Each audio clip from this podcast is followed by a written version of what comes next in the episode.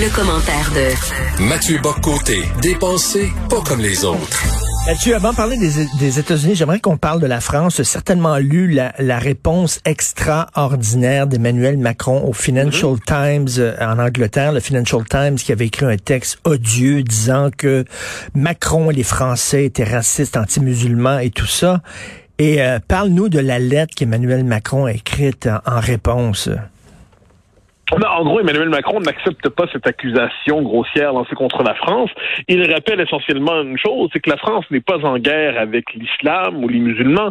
Euh, la France affirme son identité, sa singularité, et la France s'oppose surtout à l'islamisme, un islamisme euh, qui est un islamisme de conquête, et, et il refuse l'accusation je pense qu'implicitement, il dit aux anglo-saxons, mais vous rendez-vous compte de ce que vous, euh, des préjugés immenses que vous avez à l'endroit de la France, et surtout, il fait les distinctions nécessaires sans lesquelles on ne comprendra tout simplement pas la réaction française. Je pense qu'il ajoute, et c'est pas négligeable non plus, qu'il y a quand même quelque chose de singulier à culpabiliser l'agressé et à innocenter de manière aussi grossière l'agresseur comme c'est le cas en ce moment. D'ailleurs, au-delà de cette lettre qui est, euh, qui, qui, est de grande qualité, partout dans le monde anglo-saxon, c'est quand même ce qu'on voit dans le Washington Post, c'est ce qu'on voit dans le New York Times. Globalement, la France a cherché l'agression qu'elle a subie par sa laïcité et par ses caricatures et son sens de la liberté d'expression. Elle en paie le prix, même si, on nous dit chaque fois, il y aurait mieux valu que des têtes soient pas coupées. Mais globalement, c'est la France qui est coupable et ce serait la riposte que l'on connaîtrait en ce moment de l'agression française.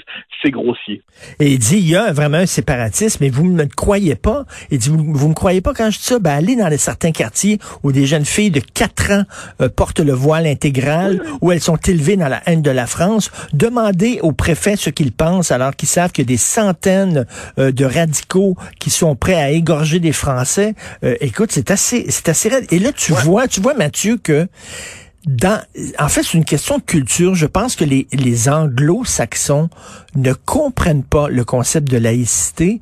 Euh, je suis absolument d'accord. Il n'y a même pas de mot pour le dire non plus. Il y a secular, mais c'est secular, mais c'est pas vraiment laïcité. c'est pas la même chose. C'est pas la même chose. Mais, je suis absolument d'accord. Il y a une différence de civilisation. Or, les anglo-saxons ne comprennent pas qu'on ne puisse pas être comme eux. C'est quand même ça la, la, vérité des choses. Ils voient le monde comme un immense empire s'étendant pour reproduire leur code culturel un peu partout et voient dans le désaccord euh, de culture ou de civilisation soit une forme de retard, soit une forme d'écart à la norme. Et la France fait scandale parce que c'est l'autre grande nation à prétention universelle en Occident.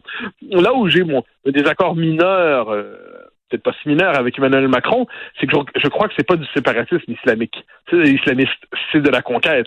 C'est un esprit mmh. de conquête qui cherche à s'établir, qui multiplie la, volonté de l'empreinte dans, dans, les mœurs. Parce qu'on oublie toujours, une nation, ce n'est pas des règles et du droit, c'est des mœurs. Pourquoi la question du voile est si importante? La question des signes religieux ostentatoires, des, euh, c'est une volonté d'occuper l'espace public et d'humilier, de soumettre la France. Tu sais, Houellebecq a écrit un livre prophétique et je pense que de ce point de vue, il est bien que la France commence à réagir. On dira peut-être que c'est un peu tardif. Et, et, ça nous rappelle par ailleurs que, et ça c'est indissociable, la crise actuelle de l'islamisme est indissociable d'une euh, crise démographique à bien des égards. C'est-à-dire que ça, c'est le, c'est vraiment les apprentis sortis des dernières décennies qui s'imaginaient qu'on qu'on pouvait passer de la diversité des peuple à l'interchangeabilité des populations, que des hmm. millions de personnes pouvaient s'établir quelque part sans que ça cause de soucis, sans qu'il y ait un choc de culture, sans que des gens qui partagent pas la même civilisation puissent d'un coup cohabiter comme si ça va de soi, avec simplement quelques principes correctement formulés. On découvre aujourd'hui que la laïcité française, ce n'est pas qu'une question de principe, c'est une question de culture et de civilisation, et il n'est pas insensé d'affirmer que la culture française doit primer en France. Ceux qui rejoignent la France doivent s'y plier. Sinon, on est dans une logique de conquête. Or, c'est ce que font les islamistes qui cherchent à radicaliser les musulmans, à s'appuyer sur les musulmans pour les convaincre d'entrer dans une logique d'opposition à la France. Alors que la France, elle, tend la main, dit aux musulmans, vous pouvez parfaitement devenir français. C'est une question de votre foi est une question privée. Vous avez votre manière de parler ou tout, à ce que vous croyez être le tout-puissant. Très bien. Mais il n'y aura pas de, renversement des codes culturels français. la laïcité est devenue aujourd'hui le symbole de la culture française. Et là, parlons des, États-Unis. Tu euh, te dis, euh, euh, les anglo-saxons ne comprennent pas qu'on ne pense pas comme eux. On pourra dire la même chose des démocrates. Les démocrates ne comprennent pas que les Américains ne pensent pas comme eux, que l'ensemble des Américains ne pensent pas comme eux. À moi, il y a deux choses dans ce qui se passe ces jours-ci. Premièrement, il y a ce qu'on est mardi Mardi, à la surprise, plusieurs pensent, euh, beaucoup pensent que Trump va l'emporter. Et là, c'est la soirée des faces de carême. Ils disent, mais qu'est-ce qui se passe? Comment peuvent-ils voter ainsi? On nous avait prédit une vague bleue, une vague bleue qui ensevelirait le, le, méchant Trump. C'était supposé être réglé. Finalement, les jours passent, on constate que Trump va perdre, mais là, la tristesse demeure. On n'a pas gagné assez fort. Comme dirait Claude Garcia en 95, on veut pas gagner, on veut écraser.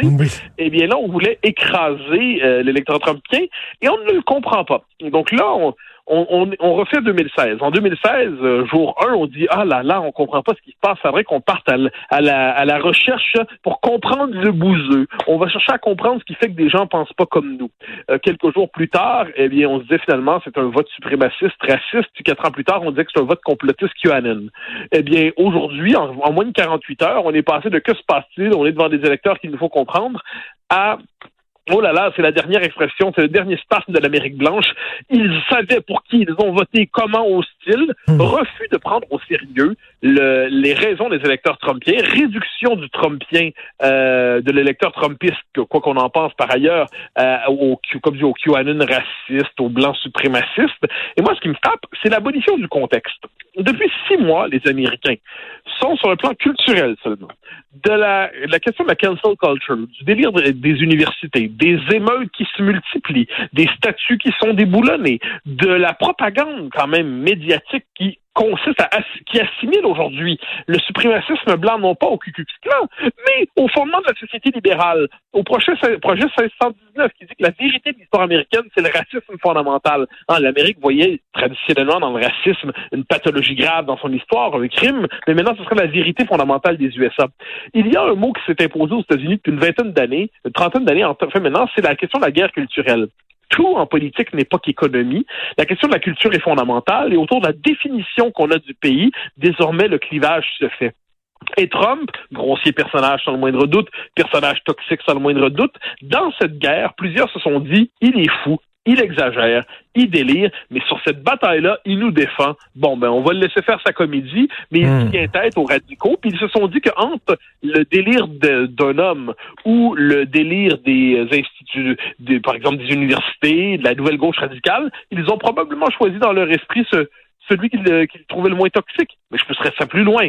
Là, ce qui se passe depuis deux jours, c'est que Trump, sans le moindre doute, sa manière absolument insensée de, de s'accrocher au pouvoir, alors que, bon, euh, manifestement, il, il, a perdu. Quand on perd, on quitte le pouvoir. Eh bien non, là, il cherche à s'accrocher euh, jusqu'au bout, euh, quitte à jouer avec des, des, des passions louches, euh, quitte à, à, autrement dit, être dans une espèce de logique de défiance des institutions, c'est pas très honorable, eh bien, ça permet à nos commentateurs d'oublier ce qui s'est passé mardi, c'est-à-dire un vote fort pour le bonhomme malgré tout, et là, maintenant, on se concentre exclusivement sur le personnage dans ce qu'il a de détestable, très bien, mais il faudrait pas quand même oublier pourquoi, deux jours avant, on se demandait comment des dizaines de millions de personnes avaient eu la, la s'étaient donné la permission de pas voter comme on leur disait. Hmm. Donc là, il va pas falloir que Trump qui est un personnage dont on penserait tous la même chose, je devine, euh, occulte complètement qu'on pourrait appeler le Trumpisme, ou à tout le moins, les, le vaste électorat, les dizaines de millions de personnes qui ont décidé de voter pour lui malgré tout et qui ne sont pas tous des coucous d'extrême droite.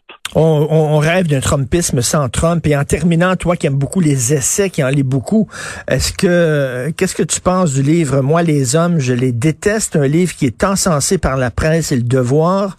Euh, je suis allé euh, au Multimag euh, qu'on fréquente toi et moi sur la rue Laurier acheter mes magazines. Le livre était tout à côté de la caisse enregistreuse.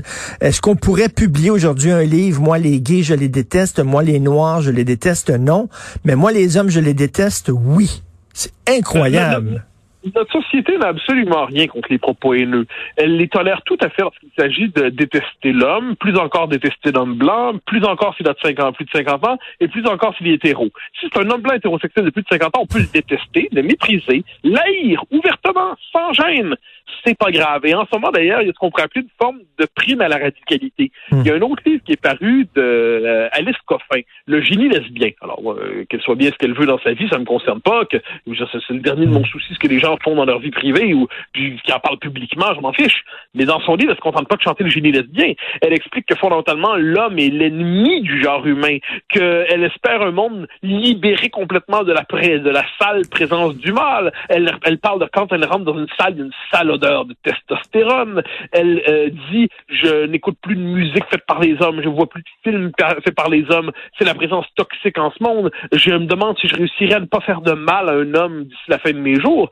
Donc en ce moment, il faut juste s'entendre. C'est pas vrai qu'on en a contre les discours haineux. Il y a simplement qu'il y a des hmm. discours haineux autorisés. Puis ensuite, il y a des critiques légitimes. Par exemple, celles de certaines religions, de l'islam, par exemple la critique même la plus modérée, elle, va être classée comme un discours haineux. Mais si vous dites que l'homme blanc, l'homme, je lui pisse au visage, hmm. je lui chie à la gueule, je le gifle, je l'humilie, je le traite de minable, de sale porc, on appelle ça un propos transgressif, qui aura droit aux bonnes pages dans le devoir. Bravo, bravo, bravo. Et ces gens-là ne se rendent même pas compte de leur haine. C'est fascinant. Nous avons aujourd'hui des haineux. En fait, la forme suprême de l'amour de l'humanité aujourd'hui, c'est la haine décomplexée de l'homme blanc. Mais c'est incroyable dans le devoir. On doit, applaudir. Dans le devoir hier, là, la, Catherine Lalonde qui dit, mais comment ça se fait que ce livre-là choque autant? On n'a plus le droit maintenant de dire qu'on déteste les hommes. J'hallucinais en lisant ça oui, mais le fait est que moi, ce qui m'a fait halluciner hier dans le devoir, si on, je, vais être un peu méchant, ce qui m'a fait halluciner, c'est l'excellent éditorial de Robert Dutrissac sur la question du multiculturalisme et de la laïcité. Je me suis dit, mort, mon Dieu, il y, a encore des bons textes dans le devoir. Je me suis dit, mais, ça m'a choqué. Je me suis dit, mon Dieu, au-delà de Christian Rioux, il y a du Trissac qui est toujours très bon en général, mais on se rend compte que là, désormais, c'est aussi compliqué que le Parti démocrate, cette affaire-là. Il y a pas mal d'affaires qui cohabitent dedans. Il y a le devoir historique, qui est un grand journal, et il y a aujourd'hui ce que devient ce journal, c'est-à-dire une version bas de gamme, paroissiale, de libération. Et je trouve ça triste. Mais on peut le dire, hein, redisons-le, haïr les hommes, ça passe. Haïr l'homme blanc, ça passe. Dire qu'il faut déblanchir le monde, ça passe. Tout ça, ça passe, il n'y a pas de souci. La misandrie, ça passe. La haine de l'homme, ça passe. Le racisme anti-blanc, ça passe. D'ailleurs, ça n'existe même pas, le racisme anti-blanc. On nous l'a dit, parce que les blancs, le monopole du racisme, parce qu'en tant que blancs, ils sont racistes, même quand ils ne croient pas l'être surtout quand ils croient ne pas l'être. C'est formidable. Si vous dites ça, normalement, vous finissez à l'émission littéraire de Radio-Canada avec une belle promotion. C'est comme ça que ça Merci d'être là, Mathieu Bocoté. Bon week-end. Bonne journée.